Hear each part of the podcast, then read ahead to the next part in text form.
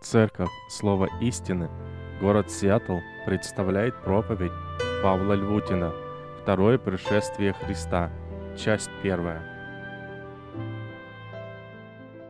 Второе пришествие Иисуса Христа является наиболее ожидаемых среди всех событий среди христиан.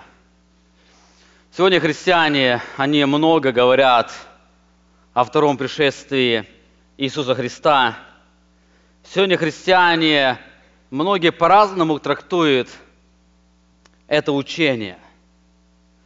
Сегодня христиане по-разному говорят об этом учении. Сегодня христиане по-разному ожидают это событие.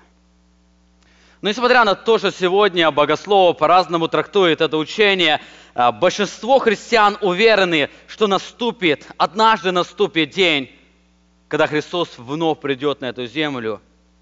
Этот день будет день второго пришествия Иисуса Христа. Писание очень ясно и недвусмысленно обещает возвращение Христа. По некоторым подсчетам, одна пятая часть Писания – это пророчество – это часть, которая говорит о том, что произойдет что-то в будущем.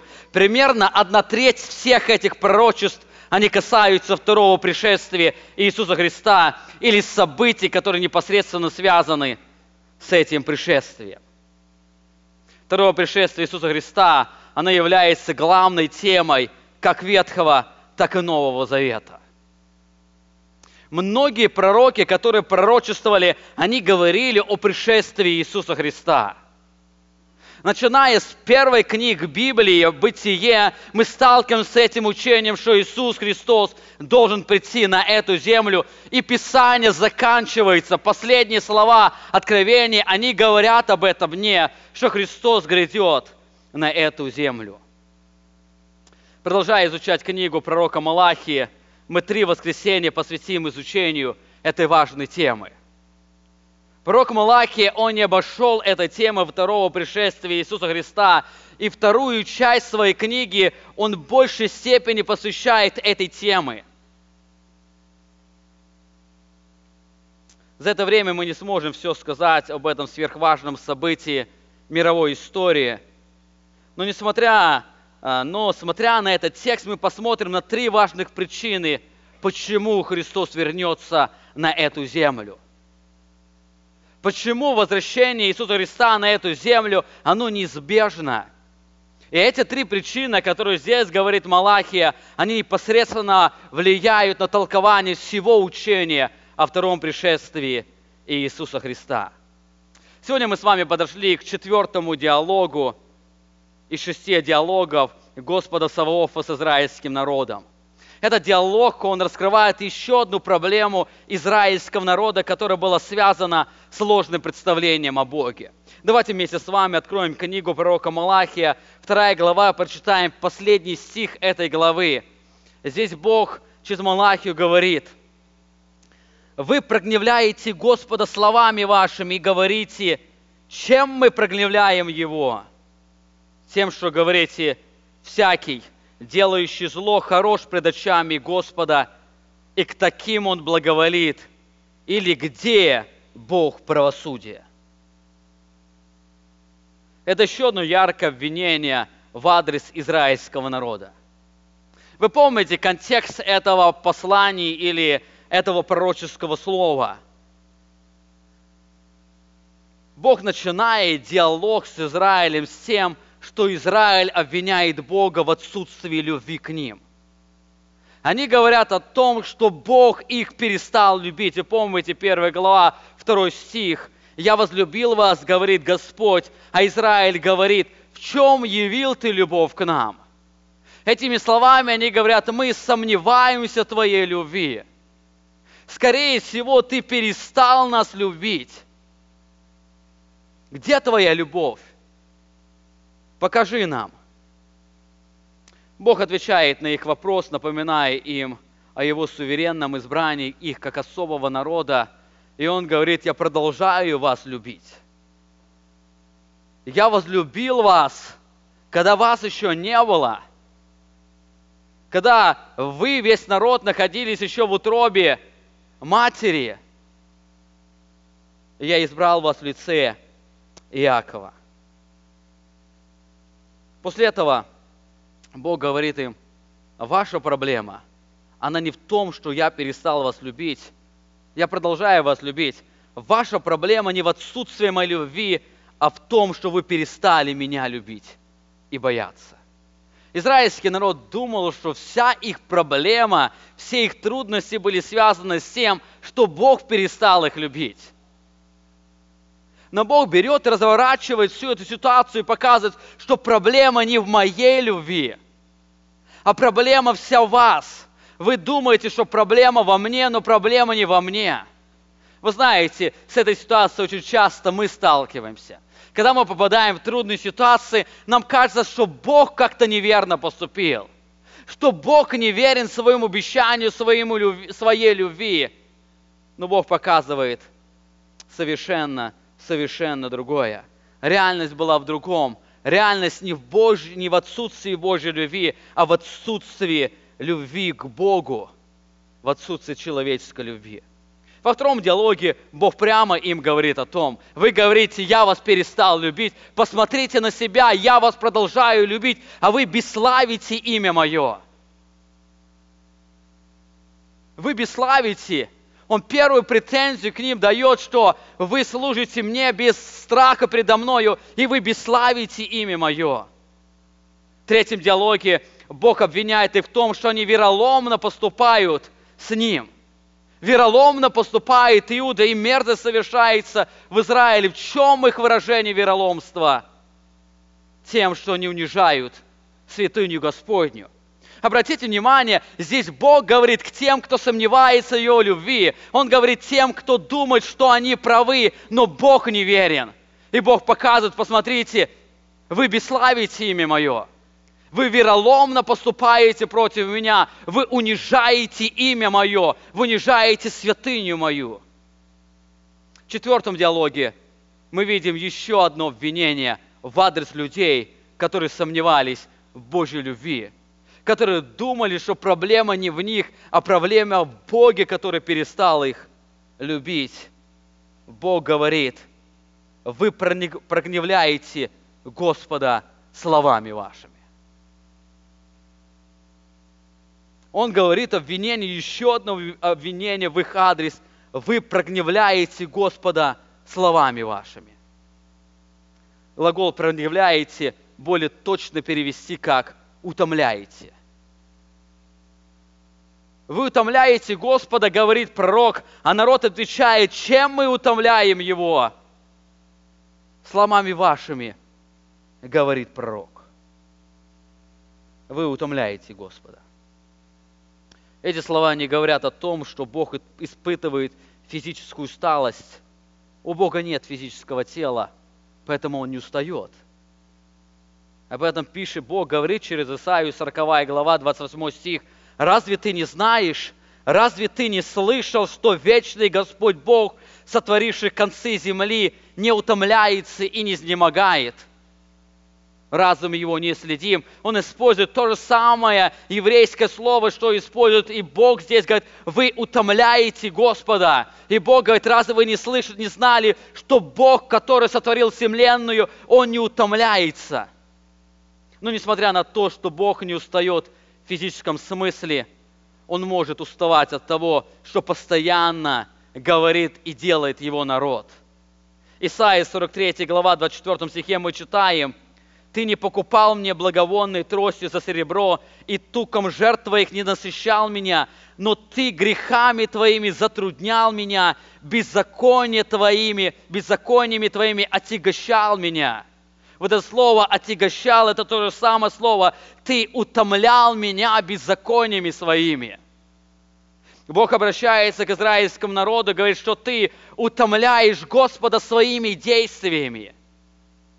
И здесь через пророка Малахию Бог вновь обращается к израильскому народу и говорит, вы прогневляете или утомляете Господа словами вашими. И говорите, еще спрашиваете, чем мы утомляем его?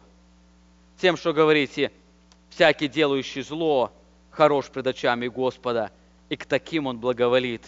Или где? Бог правосудия. Этими словами израильский народ обвинял Бога в его несправедливости.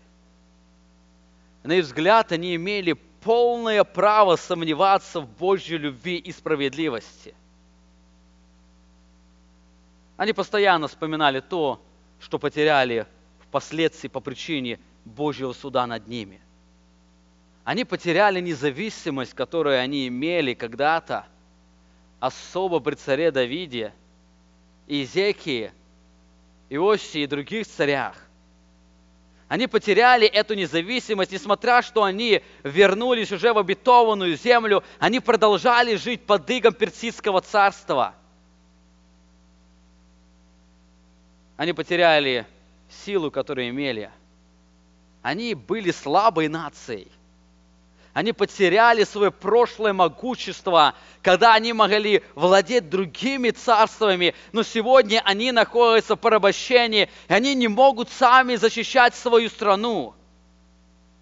Они потеряли величественный город Иерусалим.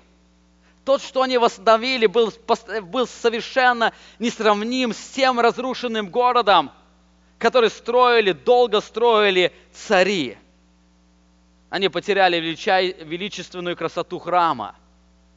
И храм был несравним с красотою Соломонова храма. Более того, они потеряли присутствие Божьей славы. Они больше не переживали этого величественного момента, о котором Иезекииль писал, что это произойдет, что Божья слава, она наполнит храм. Та Божья слава, которая когда-то наполнила храм Соломона, она наполнит новый храм. Они не пережили этот величайший, величайший момент. Они понимали, что все это они потеряли по причине Божьего суда за идолопоклонство. Но их постоянно волновал вопрос, почему Бог позволяет процветать языческим народам, которые поступают хуже их. Да, евреи, понятно, они отступили от Бога, они впали в идолопоклонство, и Бог наказал их. Бог лишил их а, а, независимости, лишил их силы, лишил их богатства, славы. Но это понятно. Но почему языческие народы, они процветают? Ведь они хуже поступают. То время еврейский народ уже не занимался идолопоклонством. Они поклонялись истинному Богу. Они восстановили храм. Единственный народ, который восстановил храм для Бога живого. И он живет в унижении. А языческие народы, которые попирают имя великого Бога, они живут и процветают. Они, смотря на это, постоянно говорили, значит, всякий делающий зло хорош пред очами Господа, и к таким Он благоволит. Но если это не так, то где Бог правосудия? Заметьте, порог говорит, они это так часто говорили, что утомляли Господа своими словами. Они очень часто упрекали Бога в том, что Он не посылает им благословения, которого они ожидают, но позволяет языческим народам процветать. Они постоянно, постоянно говорили Бога, Богу о его несправедливости. И Бог через пророка Малахию говорит, они утомляют меня своими словами. Их упрек в адрес Бога был связан с кажущейся несправедливостью. Во-первых, кажущая несправедливость была связана с процветанием нечестивых. Посмотрите еще раз на этот текст.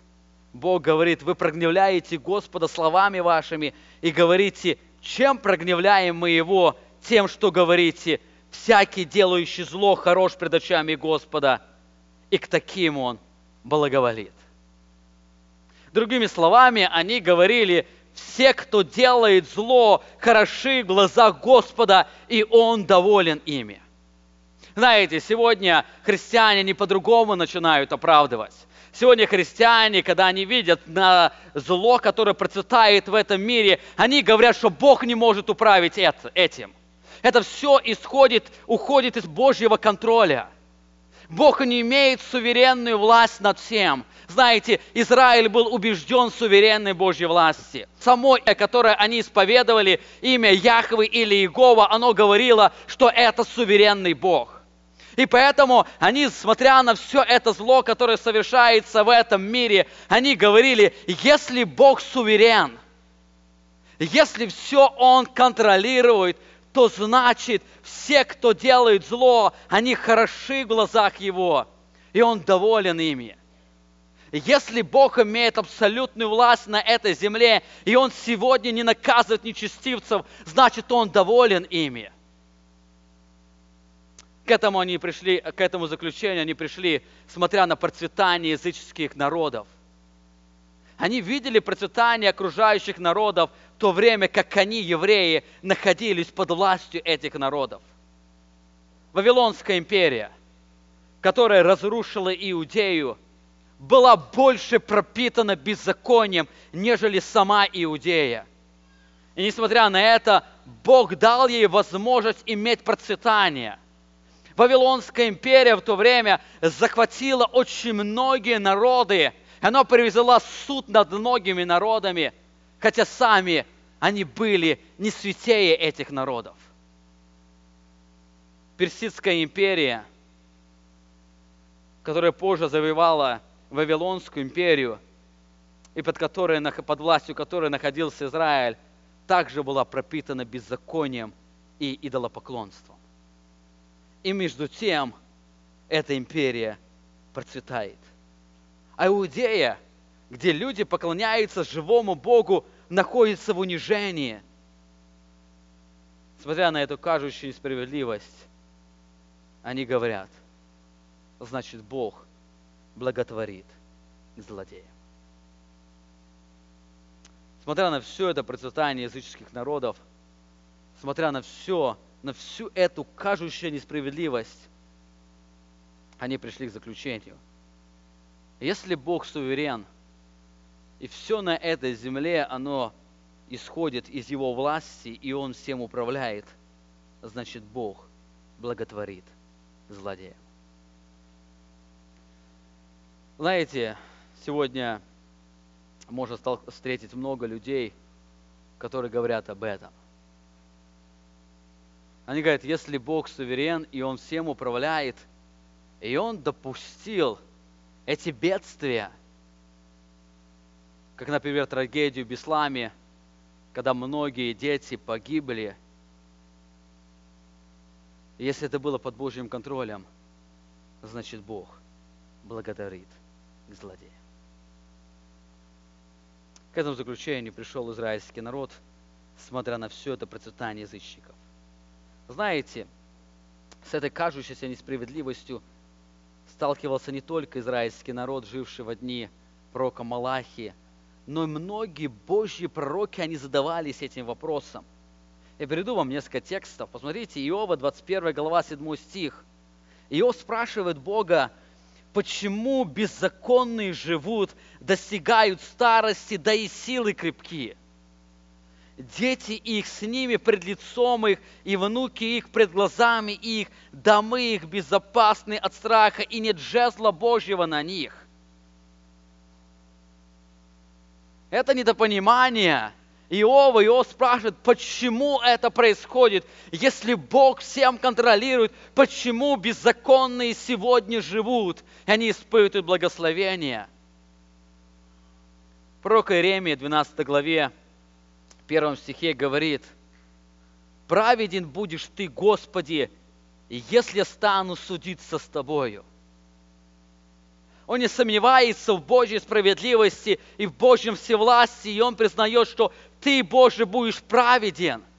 Даже если мне что-то кажется не так, ты останешься праведен, но все равно он дальше задает вопрос. И однако же буду говорить с тобой о правосудии.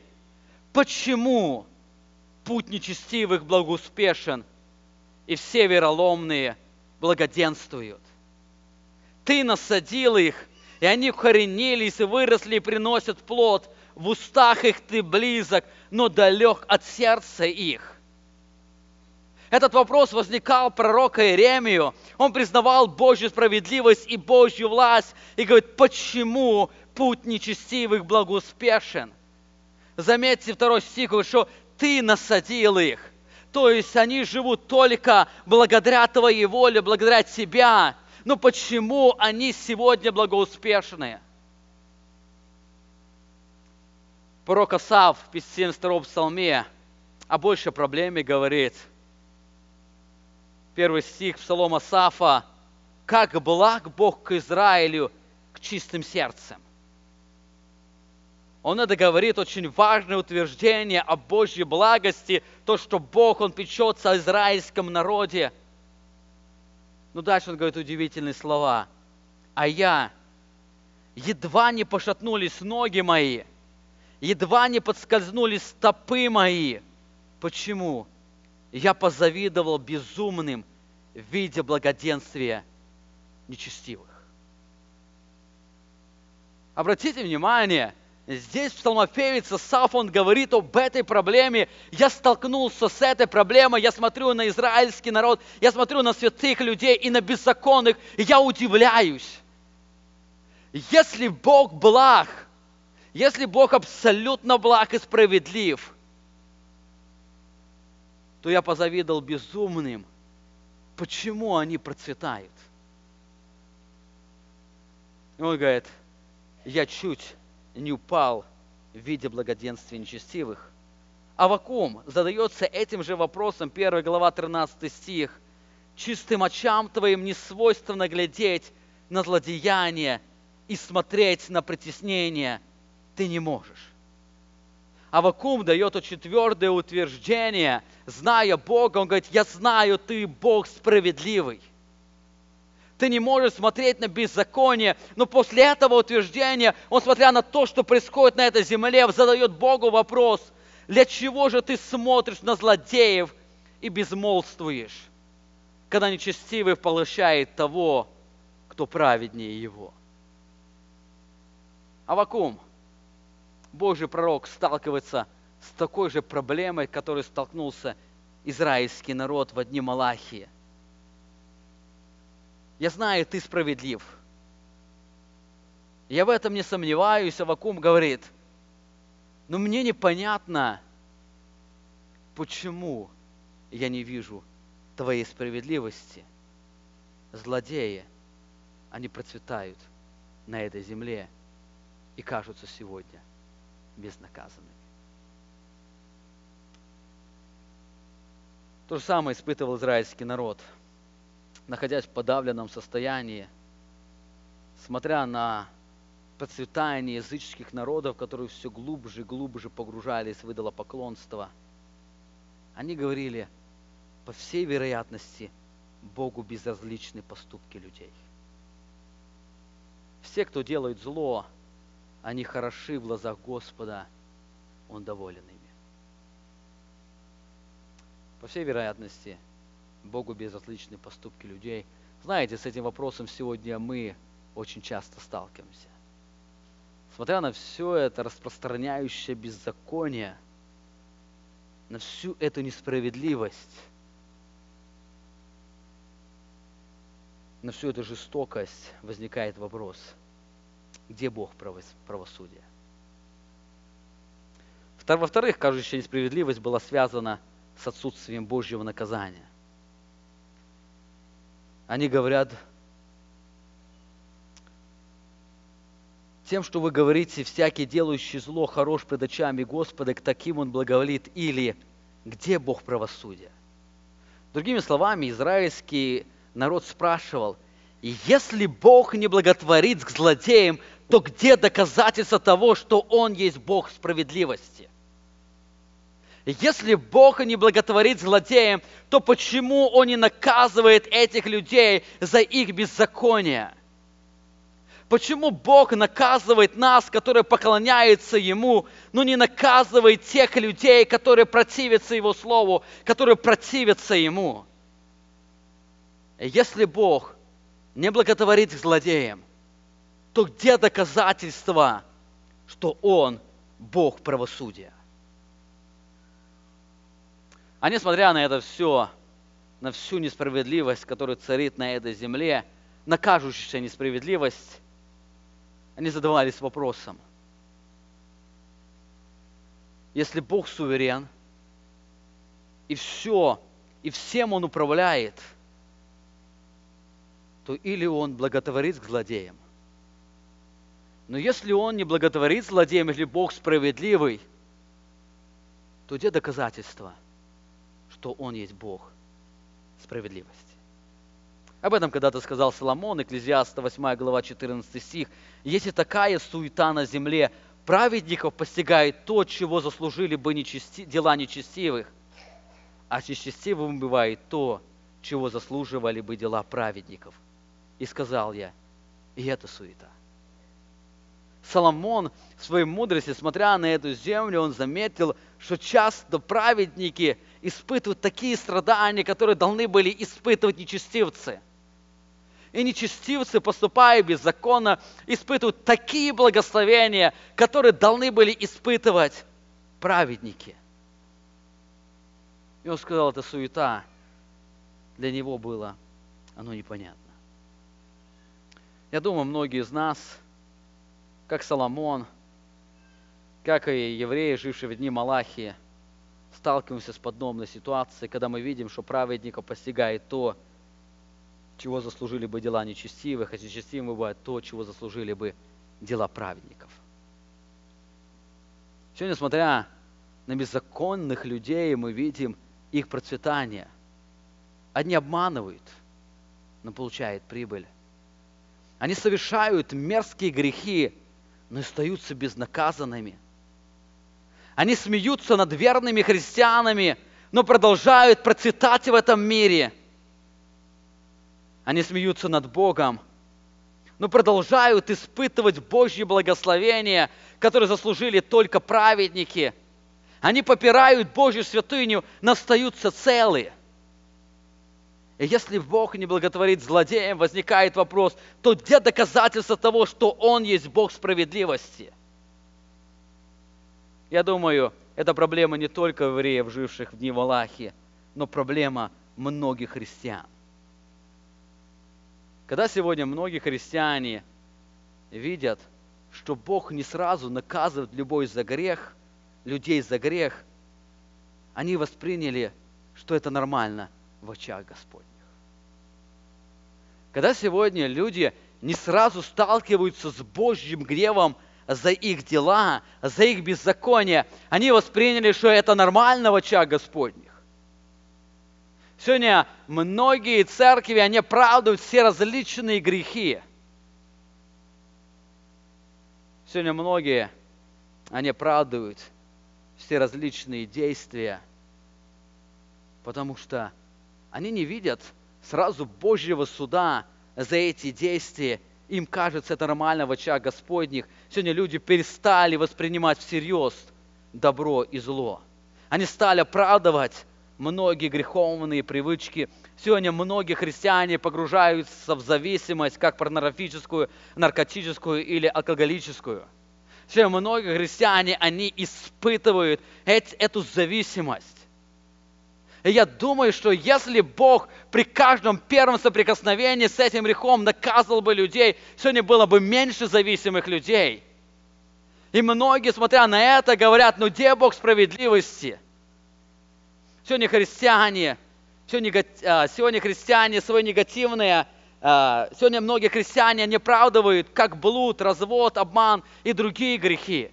Они оправдывают это богословием. Сегодня христиане оправдывают свое негативное влияние на других людей, и они также оправдывают это богословием. Они говорят, не смотри на меня, а смотри на Христа. Все мы люди грешные. Действительно, все мы грешные.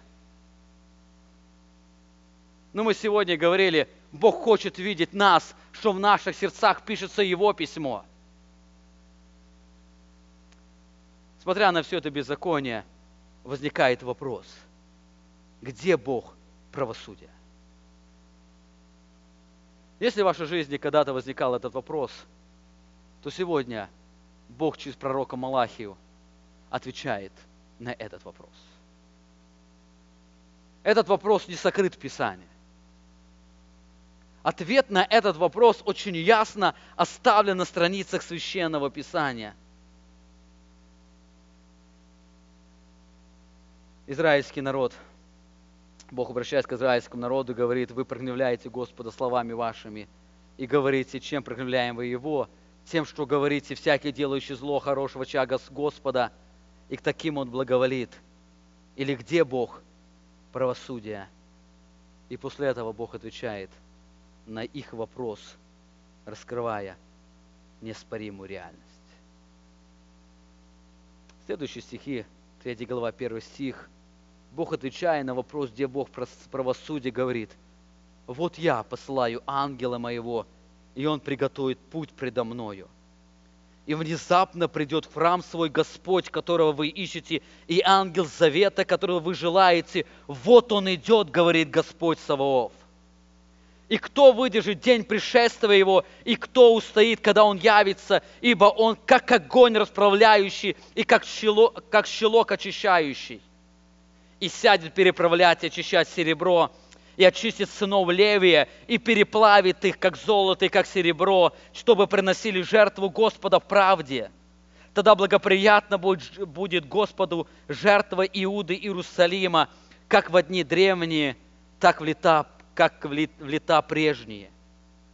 И приду к вам для суда, и буду скорым обличителем чародеев и прелюбодеев, и тех, которые клянутся ложно и удерживают плату у наемника, притесняют вдову и сироту, и отталкивают пришельцы, и меня не боятся, говорит Господь Савов. Ибо я, Господь, я не изменяюсь. Посему вы, сыны Иакова, не уничтожили.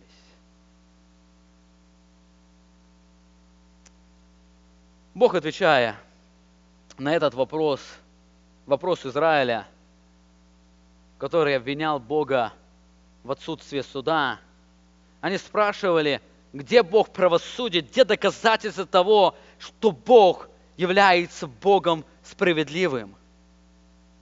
И Бог отвечает о своей справедливости. Во-первых, в этом ответе, где Бог говорит о неоспоримой реальности, мы видим, что Божий суд, он неизбежен. Бог говорит, его суд неизбежен, его справедливость, она восторжествует. Посмотрите на первый стих. Израиль спрашивает, если Бог не благотворит злодеям, то где доказательства того, что Он есть Бог справедливости, где Бог правосудия? И Бог говорит, вот я посылаю ангела моего. Вот я посылаю ангела моего, и он приготовит путь предо мною, и внезапно придет Господь в храм свой, которого вы ищете, и ангел завета, которого вы желаете. Вот он идет, говорит Господь Саваоф. Где Бог правосудия? Бог начинает ответ с восклицательного слова «вот» или «behold». Мы с вами говорили, восклицание «вот» несет смысл себе, как посмотри, обратите внимание, дайте мне ваше внимание. Этим восклицанием Бог приковывает себе особое внимание. Народ спрашивает, где Бог правосудия? Бог отвечает, вот, вот, посмотрите, дайте мне ваше внимание. Вот ответ на ваш вопрос. Где Бог правосудия? Вот я посылаю, или точнее перевод, вот я пошлю. В этом тексте мы видим три индивидуальных личности. Первая личность, которую мы встречаем в этом первом стихе, когда Бог говорит о том, что Божий суд неизбежен, первая личность, она встречается под местоимением «Я». Вот я посылаю или вот я пошлю. Кто это? Кто это говорит здесь? Кто пошлет кого-то на эту землю для этого суда? В конце стиха мы видим, что это слова Господа Савофа. Вот он идет, говорит Господь Савов. Это слова Господа Савофа, это Он является автором этих слов. Бог говорит, ваше неверие не помешает, все произойдет в свое время и исполнится в точности. Вот я пошлю ангела моего. И он внезапно придет. Это точно состоится, потому что я говорю, я определил, у меня есть это время, когда я пошлю ангела моего для суда. Вторая личность, которую мы встречаем здесь, это ангел Божий. Посмотрите, он говорит, вот я посылаю ангела моего. Кто это? Кто это? Ангел Божий. Вот посылаю ангела моего. Еврейское слово Малах, переведенное как ангел, имеет также значение, как вестник, посол или посланец. Точнее, этот текст перевести нужно «Вот я посылаю вестника моего» или «посла моего, который приготовит путь». Обычно, когда цари приходили на, в какую-то страну, царь посылал посла, который уравнивал дорогу, урегулировал все вопросы для того, чтобы а, пришествие а, или приход царя, он приносил благословение, или, или они добивались того успеха, для которого он приходил. И здесь Бог говорит, я перед тем, как пошлю ангела завета, я пошлю своего посла. Вот я посылаю вестника моего, который приготовит путь перед кем? Предо мною. Я приду, и он приготовит путь предо мною. Кто это? Кто это вестник, который приготовит путь перед Господом? Но Завет отвечает на этот вопрос, что это Иоанн Креститель. Иисус говорит об Иоанне Крестителе, цитируя эти слова, Матфея 11 стих, 11 глава, 10 стих. «Ибо Он тот, о котором написано, «Се я посылаю ангела моего пред лицом твоим, который приготовит путь твой пред тобою». Это Иоанн Креститель. Вот я посылаю ангела моего, вот я пошлю Иоанна Крестителя, который приготовит путь предо мною. Более того, это пророчество имеет также и отдаленное исполнение. Как Бог послал вестника своего перед первым пришествием Иисуса Христа – так Он и пошлет вестника перед вторым пришествием Иисуса Христа. Мы с вами будем говорить 4 глава Малахи, 5 стих. «Вот я пошлю к вам Илию, пророка, пред наступлением Дня Господня великого и страшного». Это уже не Иоанн Креститель здесь. Это уже другой вестник, который придет пред наступлением Дня Господня. День Господень – это второе пришествие Иисуса Христа. И мы, когда продадем к этим словам, мы будем с вами говорить, кто это Илия. Эти слова ангела моего, они имеют также и отдаленное значение. Дело в том, что второе пришествие Мессии не было известно в Ветхом Завете. Народ Божий, живший в то время, ожидал одного пришествия Мессию. Они не знали, что Мессия придет на эту землю дважды. Они думали, что Мессия придет на эту землю и сразу восстановит царство.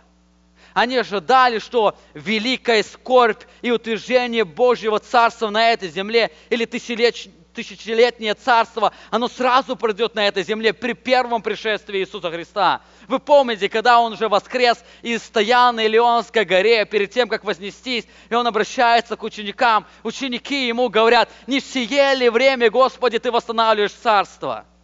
Они были уверены, что это царство должно сегодня настать. Они, смотря на пришествие Иисуса Христа, они видели два это пришествия в одном.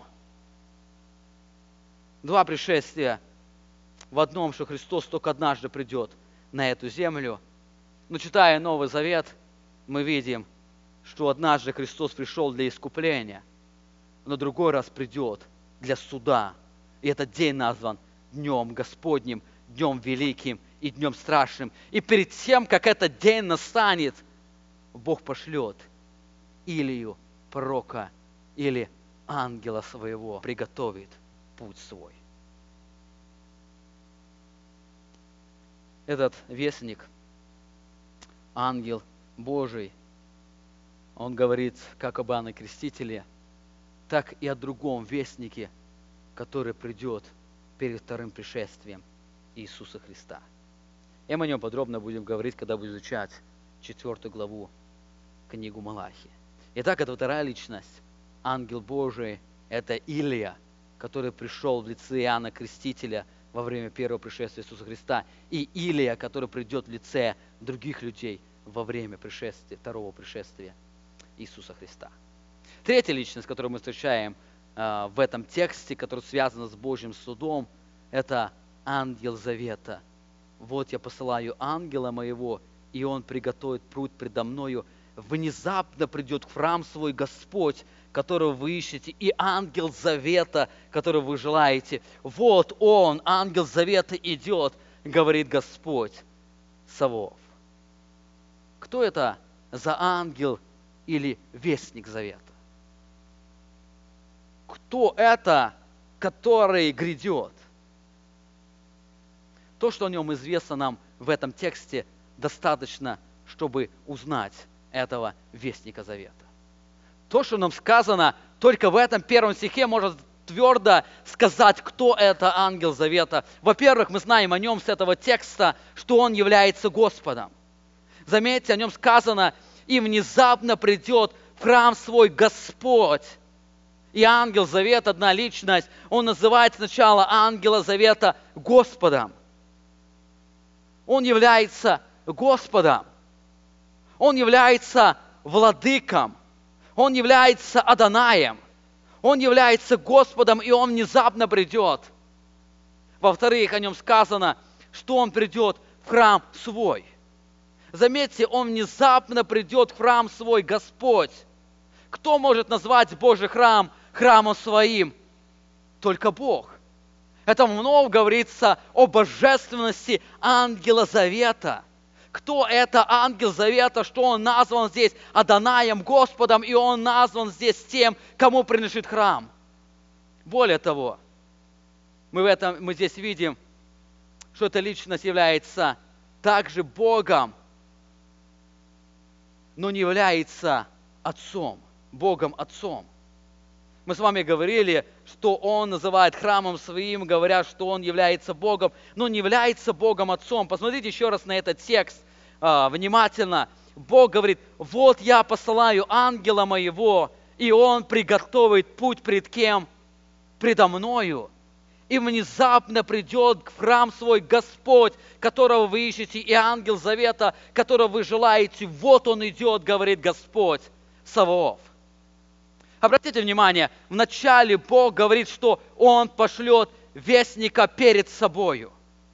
Я пошлю ангела моего передо мною, перед тем, как я приду. Он приготовит путь предо мною. Но дальше Бог не говорит, что я приду. Он не говорит, что я приду в храм свой, но Он говорит, что кто-то Он идет в храм свой. Кто-то заменяет Бога Отца кто-то идентичен Богу Отцу, кого-то Бог может называть того же Бога, который является им, или Он придет. Здесь мы видим две замемяемых личности, которые являются Богом. Кто это ангел завета? Ответ может быть только один. Это Божий Сын или Иисус Христос. Ответ один – это Божий Сын или Иисус Христос. Его Бог пошлет, и Он внезапно придет. Народ спрашивает, где Бог правосудия? Народ делает претензии Богу, спрашивая, смотря на все это беззаконие, где доказательства, что ты Бог правосудия? Бог отвечает, вот Он идет – говорит Господь Савов. О каком событии здесь говорится? Из данного контекста видно, что здесь не говорится о первом пришествии Иисуса Христа. Это не первое пришествие Иисуса Христа. Это другое пришествие Иисуса Христа. Во-первых, мы видим, что здесь Христос назван ангелом завета, То есть Он уже заключил новый завет крови своей. Он придет, вот Он, ангел завета, которого вы желаете, вот Он уже придет, Он тот, кто уже заключил новый завет крови своей. Во-вторых, мы здесь видим, что сказано о Христе, который придет для суда и спасения Израиля. Он придет не для спасения народов. Его пришествие не для того, чтобы умереть за грехи людей, но здесь написано, что Он придет для суда. Это будет особое событие. Посмотрите на второй стих. Бог говорит, и кто выдержит день пришествия Его, и кто устоит, когда Он явится, ибо Он как огонь расплавляющий, как шелок очищающий. Это, эти слова, они не исполнились в первом пришествии Иисуса Христа, потому что там не было суда. Там люди насмехались над Ним, там люди издевались над Ним. Они смеялись над Ним, но здесь говорит, когда Он придет, никто не выдержит день пришествия Его. Это будет особый день, день суда. Пятый стих о нем сказано, «И приду к вам в лице Иисуса Христа для суда и буду скорым обличителем чародеев и прелюбодеев и тех, которые клянутся ложно и удерживают плату у наемника, притесняют даву и сироту и отталкивают пришельца, и меня не боятся, говорит Господь Саваоф». Знаете, эти слова, слова, говорящие о реальности Божьего суда. Божий суд, он еще настанет – Израиль спрашивает, если Бог благотворит злодеям, то где доказательства того, что Он есть Бог правосудия? И Бог отвечает, вот, Он идет, говорит Господь, к вам для суда. Вот Он идет к вам для суда. И приду к вам для суда, и буду скорым свидетелем. Настанет день, когда каждый предстанет перед Божьим судом и будет судить за свое беззаконие. Настанет день, этот день неизбежен. Люди спрашивают, где Бог справедливости? Бог говорит, вот, Он придет, и этот суд будет. Нам кажется, сегодня безнаказанность этого народа – что люди, они сегодня глумятся над Божьими святынями, что люди, они сегодня глубже и глубже погружаются в беззаконие, и они останутся безнаказанными. Бог отвечает, совершенно, совершенно не так. Вот Он идет к вам для суда. Вот я пошлю, вот Он. Это первая неоспоримая реальность. Божий суд неизбежен. Каждый человек, он соприкоснется с Божьим судом. Каждый человек, он предстанет перед Богом и будет судим за свое беззаконие. Или человек, презирая Божью святунью, живя на этой земле, наслаждаясь беззаконием, умер в процветании – и благоденствие, это не значит, что он миновал Божий суд. Вот он идет к вам для суда. Вторая неспоримая реальность в том, что этот суд настанет внезапно. Этот суд настанет тогда, когда никто его не будет ожидать. Посмотрите еще у нас первый стих. Бог говорит, вот я посылаю ангела моего, и он приготовит путь предо мною, и внезапно придет Господь храм свой, которого вы ищете, и ангел завета, которого вы желаете, вот он идет, говорит Господь Савов. В следующий раз мы посмотрим насчет храма, в какой он храм придет, и где этот храм сегодня. Но здесь Бог говорит о том, что это будет внезапно пришествие Его. Внезапно придет Господь в храм свой, которого вы ищете. Знаете, второе пришествие Христа будет молниеносным и неожиданным. Он придет мгновенно и без, без предупреждения. Более того, что меня удивляет с этого текста, это реальность последнего времени. Бог перед тем, как настанет этот день, пошлет вестника своего. вестника своего, который будет проповедовать и провозглашать грядущий суд на этой земле. Я посылаю ангела моего, чтобы он приготовил путь предо мною, и внезапно придет Господь свой. Несмотря на то, что ангел а, завета или этот посланник, вестник, он будет приготавливать людей ко второму пришествию Иисуса Христа. Люди настолько будут погрязшими в своем беззаконии, что для них это пришествие будет неожиданным и внезапным. Несмотря на то, что два пророка во время великой скорби будут три с половиной года проповедовать грядущий Божий суд. Божий суд настанет для людей – внезапно и мгновенно. Несмотря на это, они настолько будут погружены в свое беззаконие, что они не будут ожидать пришествия Иисуса Христа и судного дня. Внезапно придет Господь свой в храм. Об этом говорят многие тексты. Апостол Павел, говоря о Дне Господнем, о втором пришествии Иисуса Христа, в 5 главе Фессалоникийцам, э, во втором стихе пишет, «Ибо сами вы достоверно знаете, что день Господень так придет, как тать ночью.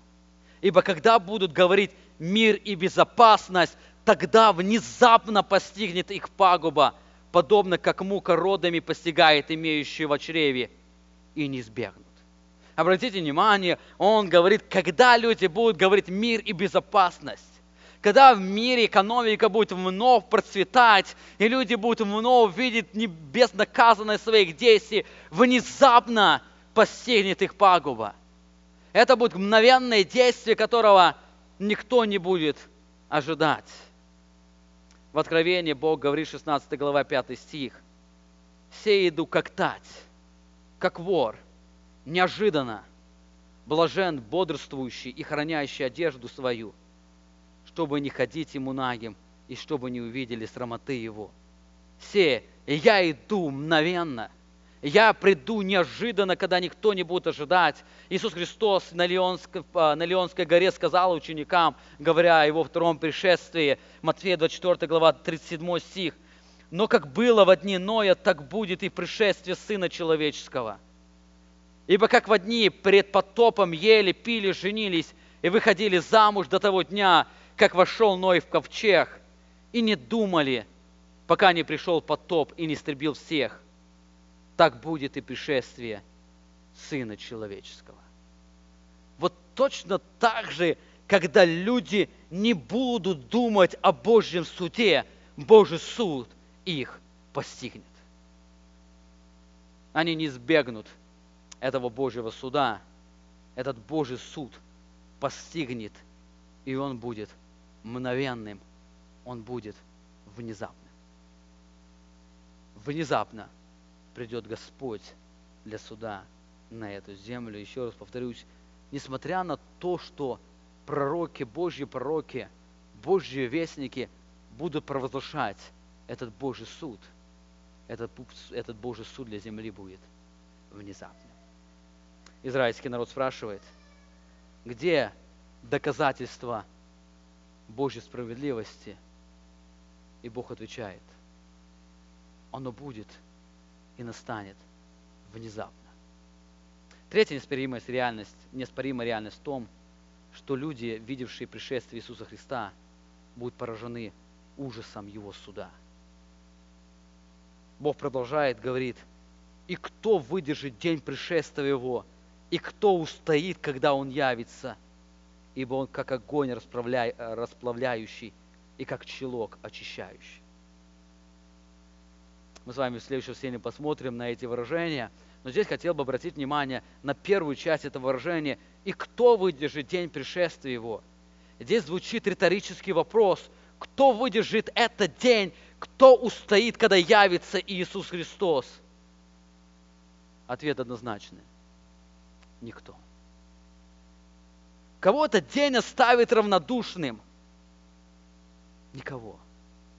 Кто не испытает ужаса этого дня? Никто. Все испытают.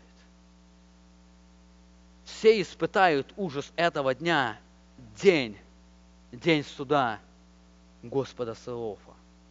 Исаия описывает этот момент. 52 глава, 15 стих. Мы с вами говорили, так многие народы приведет он в изумление, цари закроют пред ним уста свои, ибо они увидят то, о чем не было говорено им, и узнают то, чего не слыхали. Это будет особо поражающее явление, явление Божьего Сына, Его славе. Эта слава настолько осияет, что они увидят свое абсолютное беззаконие, свое, свое падшее состояние. Они познают, что настал этот день суда. Амос говорит об этом суде, 5 глава, 18 стих. Горе желающим Дня Господня – Обратите внимание, перед этим Бог говорит сарказмом об израильском народу того кого, дня, которого вы желаете, но Бог через Амалок, а, а, пророка Амоса говорит, горе желающим дня Господня. Для чего вам этот день Господен? Он тьма, но не свет. Тоже, как если бы кто убежал от льва и попался бы ему навстречу медведь, или если бы кто пришел домой и оперся рукой о стену, и змея ужалила бы его – Разве день Господень не мрак, а свет? Он тьма, и нет в нем сияния. Когда пророки говорили о этом дне Господнем, они говорили о дне, который будет днем ужаса. Для чего вам этот день Господень? Он тьма, но не свет.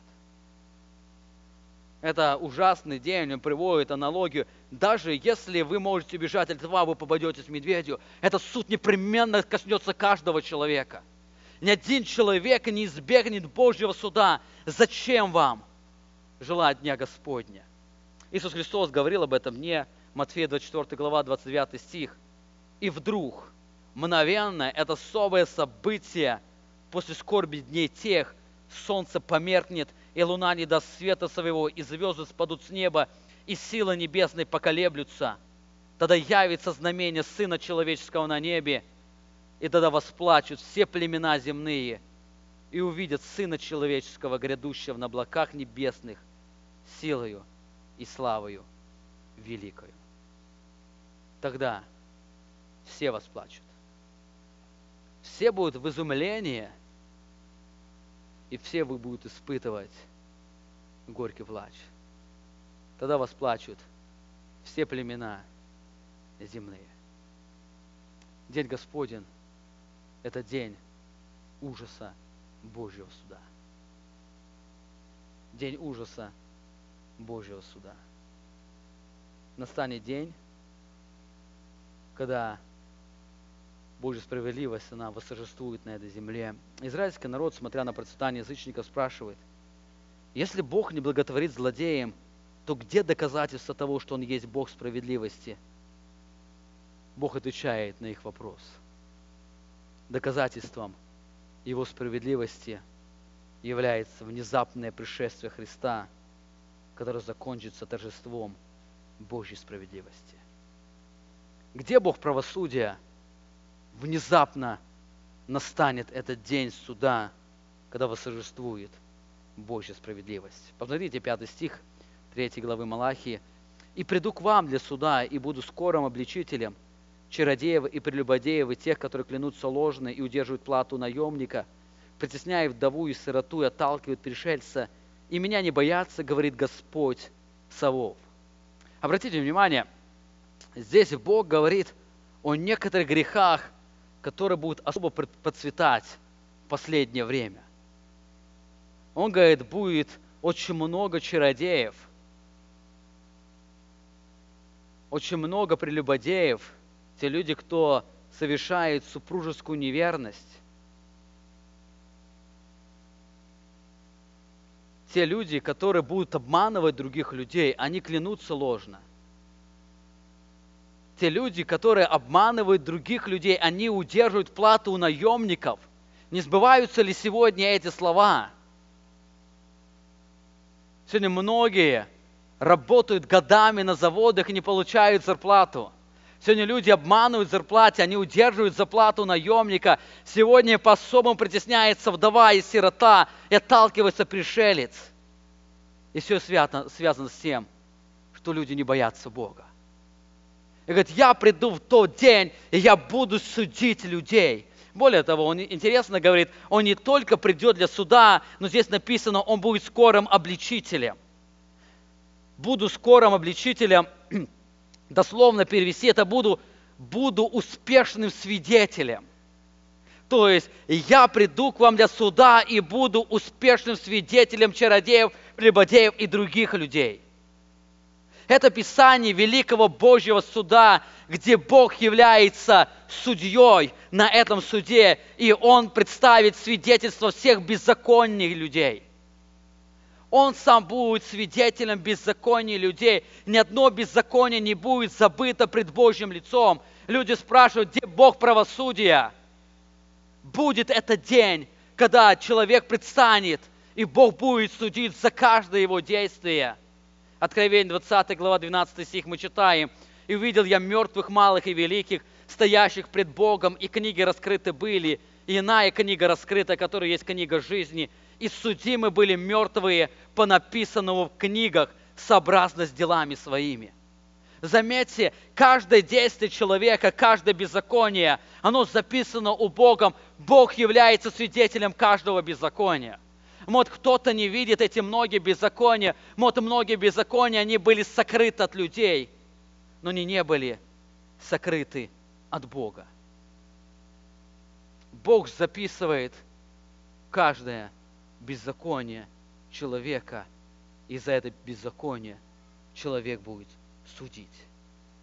Они были судимы по написанному в книгах сообразно с делами своими дела, которые человек делает здесь на земле, они пойдут вслед за ним туда, в небесах. И Божья справедливость восторжествует. Последнем диалоге Бог вновь возвращается к торжеству Божьей справедливости. Посмотрите, 4 глава Малахи, 1 стих.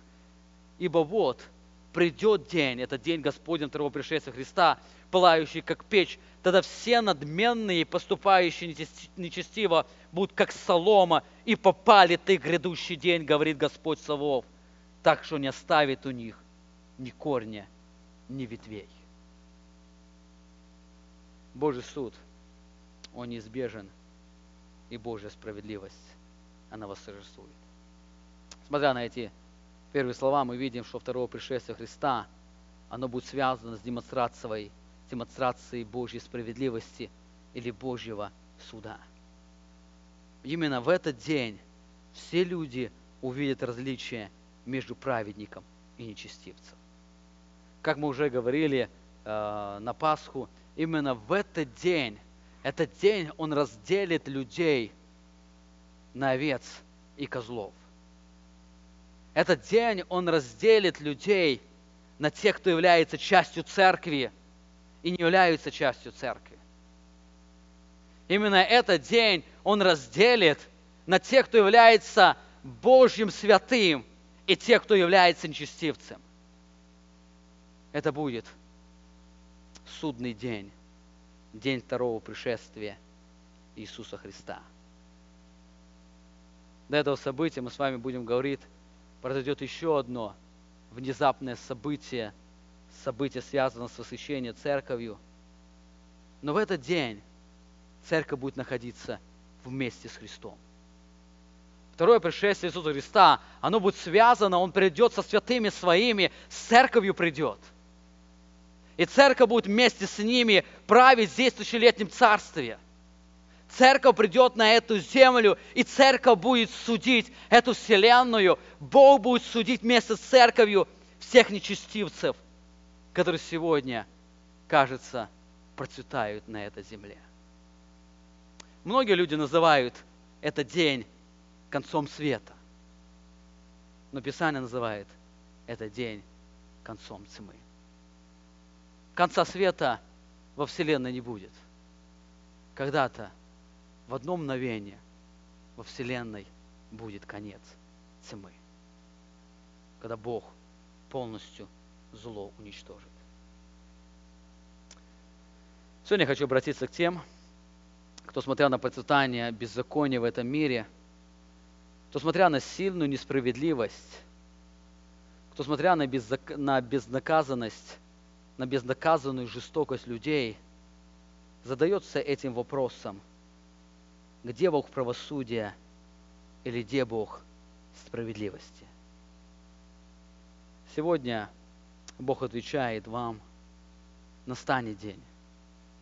Вот день. Он настанет, он точно будет. Бог говорит об этом дне с особым восклицанием, радостью. Вот он грядет, вот грядет этот день, когда восторжествует Божья справедливость.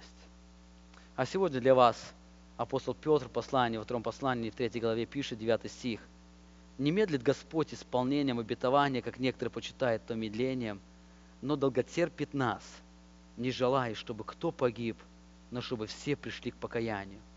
Придет же день Господень, как тать ночью, ночью, неожиданно.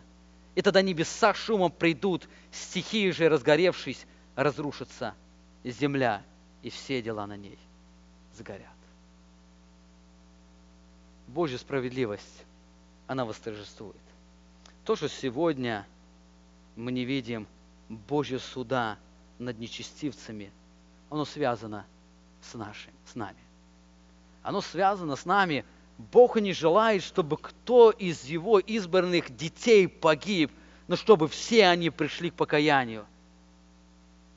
Когда войдет полное число язычников, тогда Бог будет работать с Израилем. И когда Он придет на эту землю, будем говорить следующее воскресенье. И когда Израиль увидит сияние Его славы, то написано, весь Израиль покается и примет Его, и настанет судный день. Сегодня я хочу также обратиться к тем, кто не желает оставить свой греховный образ жизни. Если вас Бог не наказывает сегодня, это не значит, что вы уже избежали Божьего суда.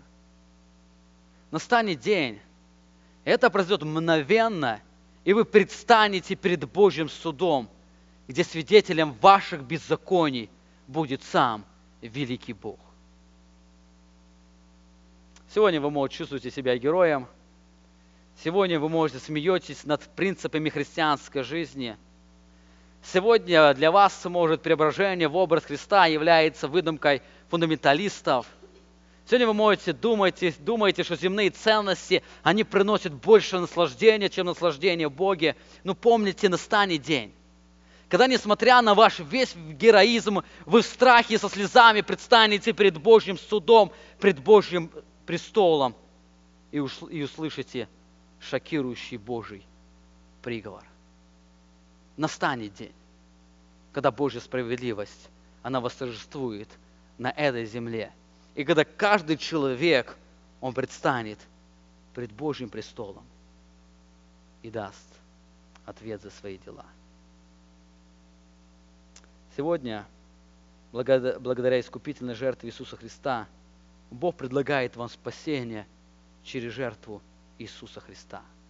Я уже говорил, этот день Он разделит людей на несколько категорий. Одна категория, которая придет вместе со Христом и будет судить Вселенную. Другая категория людей, которые будут стоять у Божьего престола, и Бог будет их судить. Ваша жизнь сегодня, ваше сегодняшнее решение или ваше сегодняшнее отношение к заместительной жертве Иисуса Христа, оно определит, в какой категории вы сегодня будете находиться. Или в категории Церкви Иисуса Христа, или категории людей, которые будут судимы у Божьего престола. Апостол Павел в Деянии 17 главе 30 стихе говорит – Итак, оставляя времена неведения, Бог ныне повелевает людям всем повсюду покаяться. Почему Бог сегодня повелевает всем людям покаяться? Не завтра, не послезавтра. Потому что он дальше говорит, ибо Он назначил день, Этот день придет мгновенно, тогда, когда вы его не ожидаете. Вы думаете, что вот вам время хватит, вот завтра, послезавтра. Но Бог говорит, этот день придет мгновенно, ибо назначил Бог день, который будет судить Вселенную посредством предопределенного им мужа, подав удостоверение всем, воскресив его из мертвых. Настанет день. Этот день настанет мгновенно, неожиданно тогда, когда вы его не ожидали. И Бог будет судить Вселенную посредством ангела Завета или Иисуса Христа. Итак, для вас, кто сегодня нашел утешение в Иисусе Христе, этот Божий призыв приносит глубокое утешение. Настанет день, Божья справедливость восторжествует. Для тех, кто не знает Иисуса Христа – для тех, кто находится в категории людей, которые признают, предстанут пред Божьим судом и будут судимы, испытают ужас Божьего гнева, для вас Бог сегодня говорит. Для вас сегодня, вам сегодня Бог повелевает покаяться, изменить свое отношение к Его заместительной жертве. Аминь. Помолимся. Творец Вселенной, я благодарю Тебя за то, что Ты даровал нам сегодня – эту особую возможность, когда мы могли, предстоя пред лицом Твоим, наполняясь Твоим присутствием, изучать слова Твои, слова, которые переполнены обетования. Мы сегодня, живя в этом мире, очень часто сталкиваемся с кажущейся несправедливостью. Мы сегодня, как Твои пророки, часто задаем эти вопросы. Почему это происходит? Почему праведников постигает то, чего заслужили нечестивцы? Но нечестивцы испытывают то, что должны испытывать праведники. Почему сегодня мы не всегда видим то, что ты наказываешь зло? Сегодня, смотря на процветание нечестивцев – очень часто в нашем сознании возникает вопрос, если ты суверенный Бог, управляешь всей Вселенной, и все исходит из тебя, если ты являешься судьем Вселенной, и ты судишь дела каждого человека, то почему мы сегодня не видим этого суда? Это сегодня отвечал нам на этот вопрос. Вот он идет. Этот день идет. Ты пошлешь вестника своего, чтобы он приготовил людей к пришествию твоему. Это вновь проявление твоей глубокой любви. Ты не желаешь, чтобы люди соприкоснулись с твоим гневом. Ты желаешь, чтобы они покаялись и пришли к тебе. И поэтому ты посылаешь вестника, чтобы не уничтожить эту землю. ты также посылаешь сына своего для суда. Ты когда-то послал его для того, чтобы даровать нам свободу от этого суда. Но ты пошлешь своего сына, который придет на эту землю, и тогда восторжествует твоя справедливость. Тогда каждый будет судим по своим делам. Я особо благодарю Тебя за обетование Евангелия, что каждого того дитё, кто поверил в Твою праведность, ты освобождаешь от этого суда. Что мы в этот судный день будем не на скамье под судьей, а за столом судьи. Ты дашь нам эту привилегию судить Вселенную, где ты будешь свидетелем каждого дела – это утешающие слова. И мы в сокрушении сердца преклоняемся пред Тобою. Благодарим Тебя. Прости нас, если мы сомневаемся и сомневались в Твоей справедливости, в Твоей любви. Ты любишь нас. Мы очень часто не любим Тебя. Прости нас, наш вечный Бог. Аминь. Вы прослушали проповедь пастора Павла Львутина. Другие проповеди и информацию о нашей церкви вы можете найти на нашей странице в интернете www.словоистины.org.